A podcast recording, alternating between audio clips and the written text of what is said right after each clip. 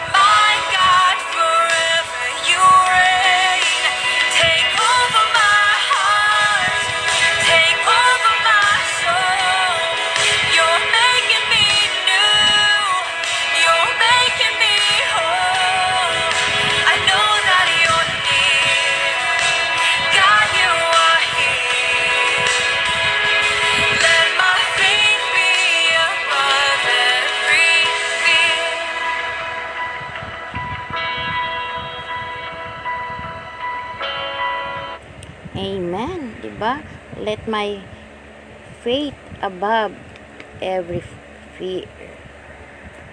Ayan. Let us pray. Ama naming nasa langit, maraming salamat po Ama sa oras na to na muli binigyan mo po kami ng pagkakataon na ma- mapakinggan muli ang salita mo, Lord. Turuan niyo po kami, Lord, na yung aming pananampalataya ay mas mataas kaysa aming mga takot. Alisin niyo po ang aming mga paghalinlangan at pagdududa sa aming pananalig sa iyo. Salamat po sa iyong banal na espiritu na siyang kasama ko ngayon sa oras na to. Ang lahat pong ito ay tinataas ko sa pangalan ng iyong anak na si Jesus. Amen, amen. Ayan, magandang umaga po muli sa ating mga ah, minamahal na mga kapatid na nariyan sa kanilang mga pamamahay. Ang atin pong ah, topic ngayon ay faith above fear. Yun po rin yung pamagat ng kanta na narinig natin kanina. Sabi po sa Hebreo, ano nga ba ang faith? Ang sabi po dun sa Hebreo 11.1, buksan po natin ang ating Bible at ah, sabay-sabay po natin itong basahin. Ang sabi po dito, ang pananampalataya ay pagtitiwala na mangyayari ang ating mga inasahan at katiyakan tungkol sa mga bagay na hindi nakikita. Amen.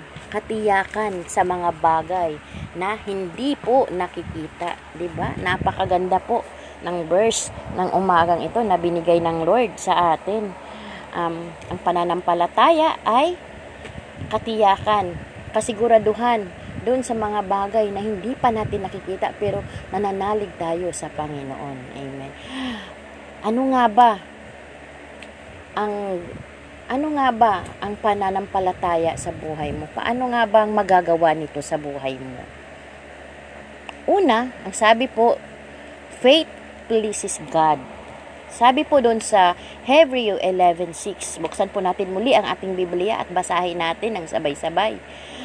Sabi po dito, kung hindi tayo sumasampalataya sa Diyos, hindi natin siya mabibigyan kaluguran sapagkat ang sinumang lumalapit sa Diyos ay dapat sumampalatayang may Diyos na nagbibigay ng gantimpala sa mga nananalig sa Kanya. Amen. Yes, Lord. Thank you, Lord. Sabi po, ang hindi nananampalataya sa Diyos ay, di ba, hindi nananalig sa Kanya. Wala siyang Diyos sa buhay niya.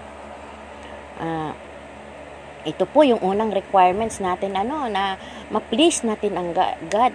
Bakit ba kailangan natin magtiwala sa Lord upang mabigyan natin ang kaluguran ng Lord? Hindi yung ating sarili, kundi ang sa Panginoon lamang. Lahat ng ginawa ng Panginoon sa buhay natin ay ibinabalik po natin sa Kanya ng papuri at pasasalamat. Kasabay nun, syempre, panalangin. 'Di ba? Sabi nga po, uh, dapat talaga tayo magkaroon ng pananampalataya. Hindi lang pananampalataya na to see is to believe. Dapat yung hindi nakikita ay magtiwala ka sa Panginoon. Amen. At ang pangalawa, sabi dito, your prayers will be answered. ba? Diba? At basahin po natin sa Mark chapter 11, verse 24.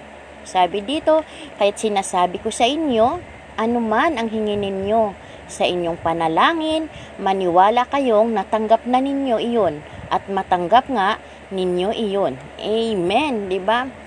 Sabi nga eh, ang pananampalataya sa Diyos ay nakakatulong sa pagtugon ng ating mga panalangin. May tanong po ako sa inyo, paano nga ba tayo manalangin sa Diyos?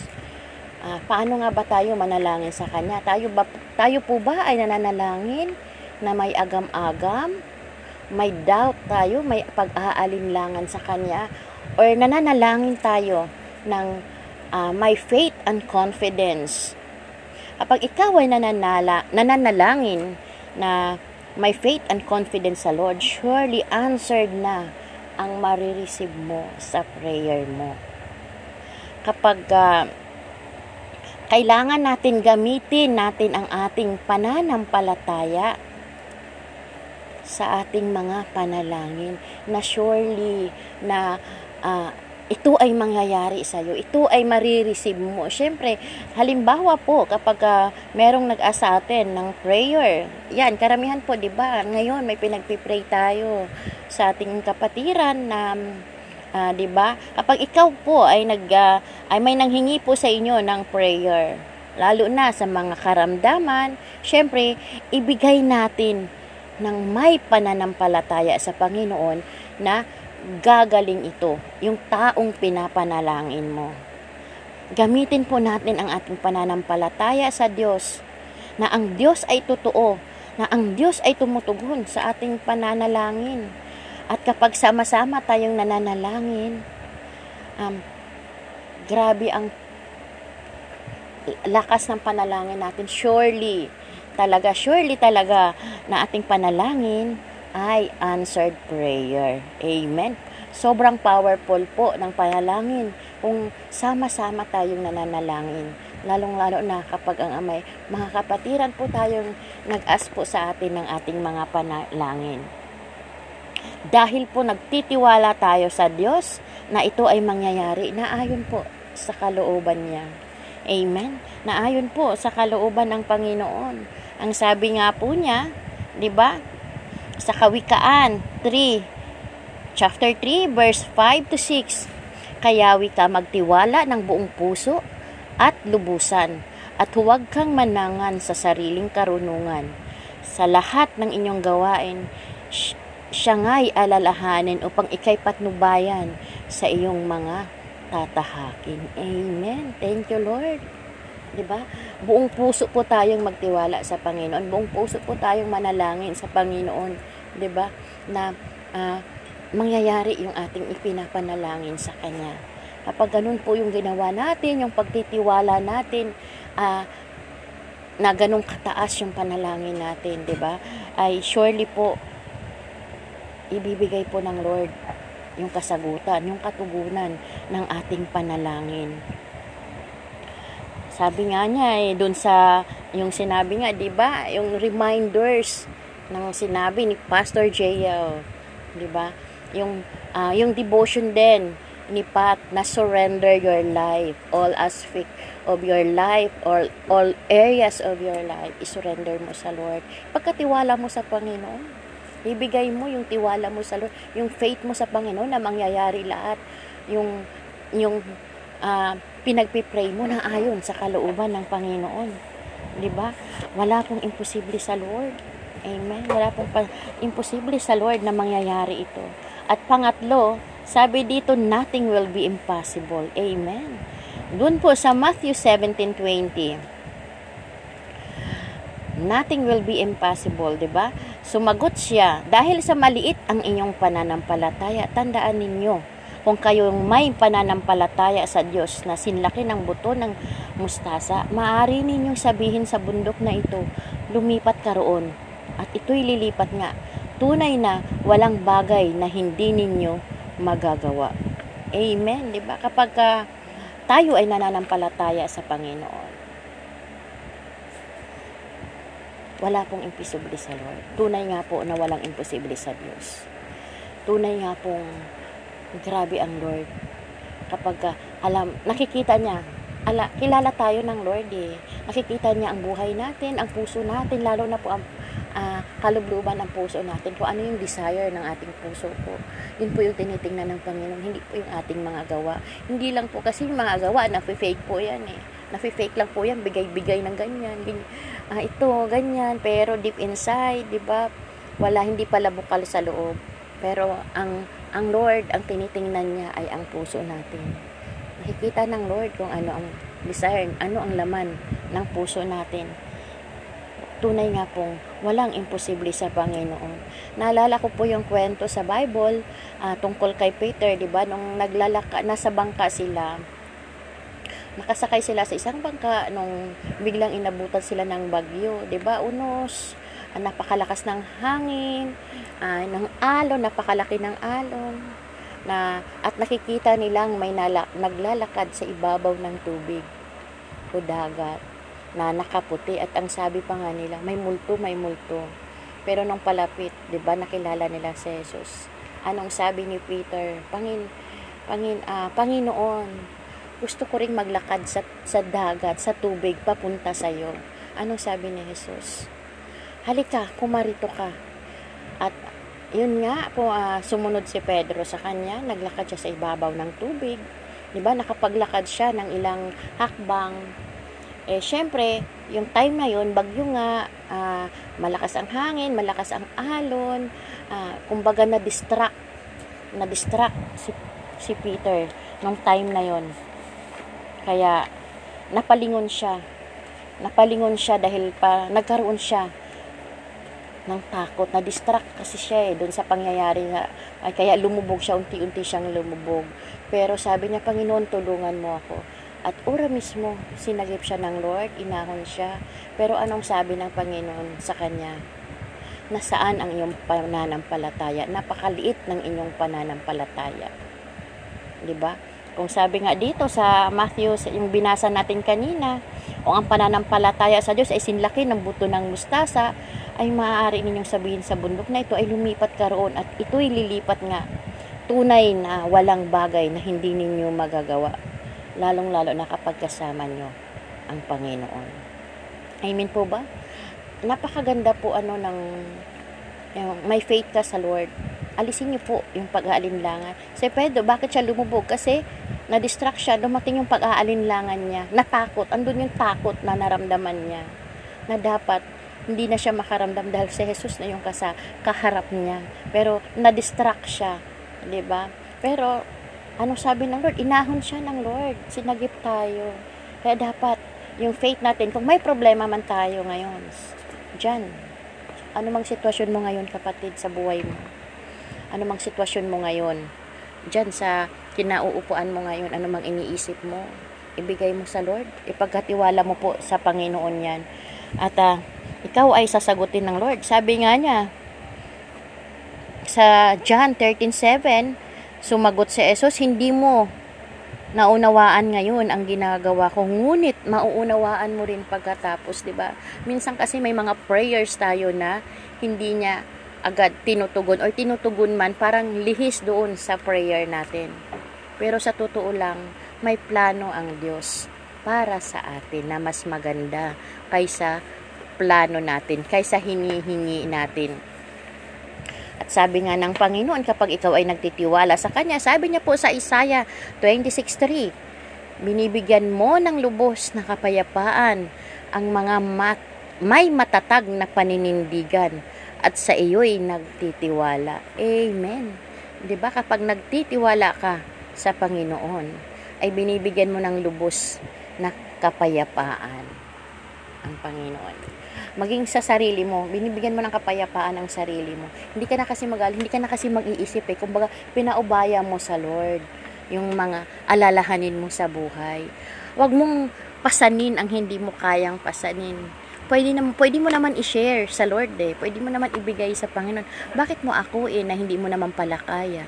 'Di ba? Sabi nga niya, huwag tayong manangan sa sarili nating kakayanan 'di ba? Magtiwala tayo ng buong puso sa Panginoon. Sabi niya sa Deuteronomy Deuteronomy Deut, uh, magpaka 31:6, magpakatatag kayo at lakasan ninyo ang inyong loob. Huwag kayong matakot sa kanila sapagkat sasamahan kayo ni, ni Yahweh na inyong Diyos. Hindi niya kayo iiwan ni pababayaan man. Amen. 'Di ba?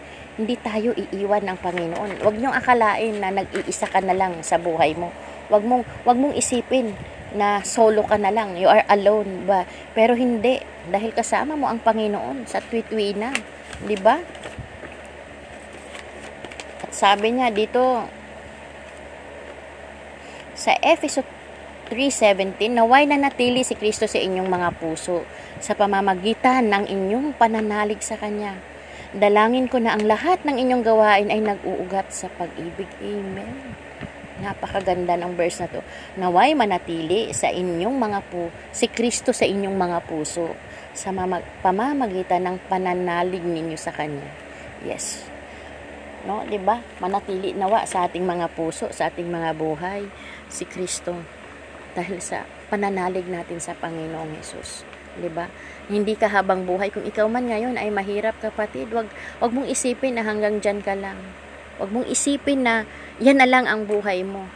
Aangat ka din sa pananalig mo kay Kristo. Andyan, sabi nga, 'di ba?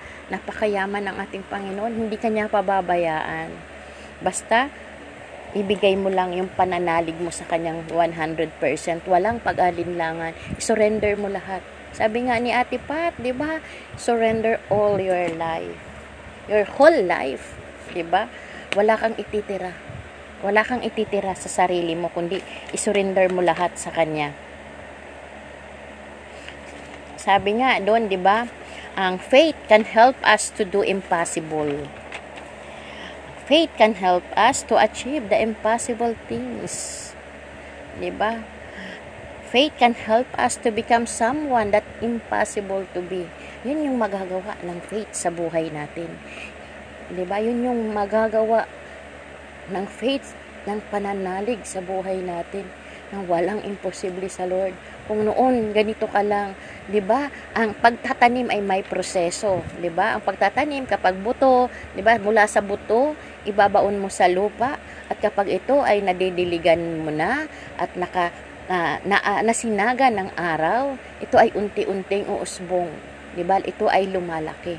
lalaki at lalaki. Kaya yung faith natin, kung ito ay kasing liit lamang ng mustasa o kasing laki ng mustasa, kapag daily dinidiligan mo ito ng word of God, ito ay tutubo ng tutubo at lalaki at lalaki. Lalalim at lalalim ang iyong pananampalataya sa Panginoon. So, ano pang hinihintay natin mga kapatid? 'Di ba? Alagaan natin ang ating pananampalataya sa Panginoon ang Panginoon laging nagre-remind sa atin. Sinasabi nga ni Jael, 'di ba? Laging nagre-remind ang Panginoon sa buhay natin. Hindi siya nawawala sa buhay natin. Lagi siyang nasa tabi, 'di ba? Huwag nating hayaan na maghari ang takot sa buhay natin. Huwag nating hayaan na lukubang ka ng takot sa sarili mo. 'Di ba? Hayaan mo yung faith mo ang mangibabaw sa buhay mo. Sabi nga, sabi nga nung kanta kanina, let my faith be above every fear. Amen. Dito po ako magtatapos at tandaan po natin yung unang verse, no? Sabi sa sa um, Hebrew 11.1, ang pananampalataya ay pagtitiwala sa, na mangyayari ang ating mga inaasahan at katiyakan tungkol sa mga bagay na hindi nakikita. Amen. Amen. Uh, Ama, maraming salamat po Panginoon sa oras na to na tinuruan mo kami kung paano po kami manampalataya na dapat mas mataas ang aming pananampalataya at pananalig sa iyo kaysa takot na mararamdaman namin, Panginoon. Ano man pong takot, Panginoon, na meron kami ngayon, ay inaalis po namin ito, Panginoon, at pinapangibabaw na, wa, pinapangibabawan na po ito ng aming pananampalataya at pananalig sa iyo. Ang lahat ng ito itinataas ko sa tanging pangalan na yung anak na si Jesus. Amen. Amen. Thank you po sa lahat ng nakinig. Magandang umaga po.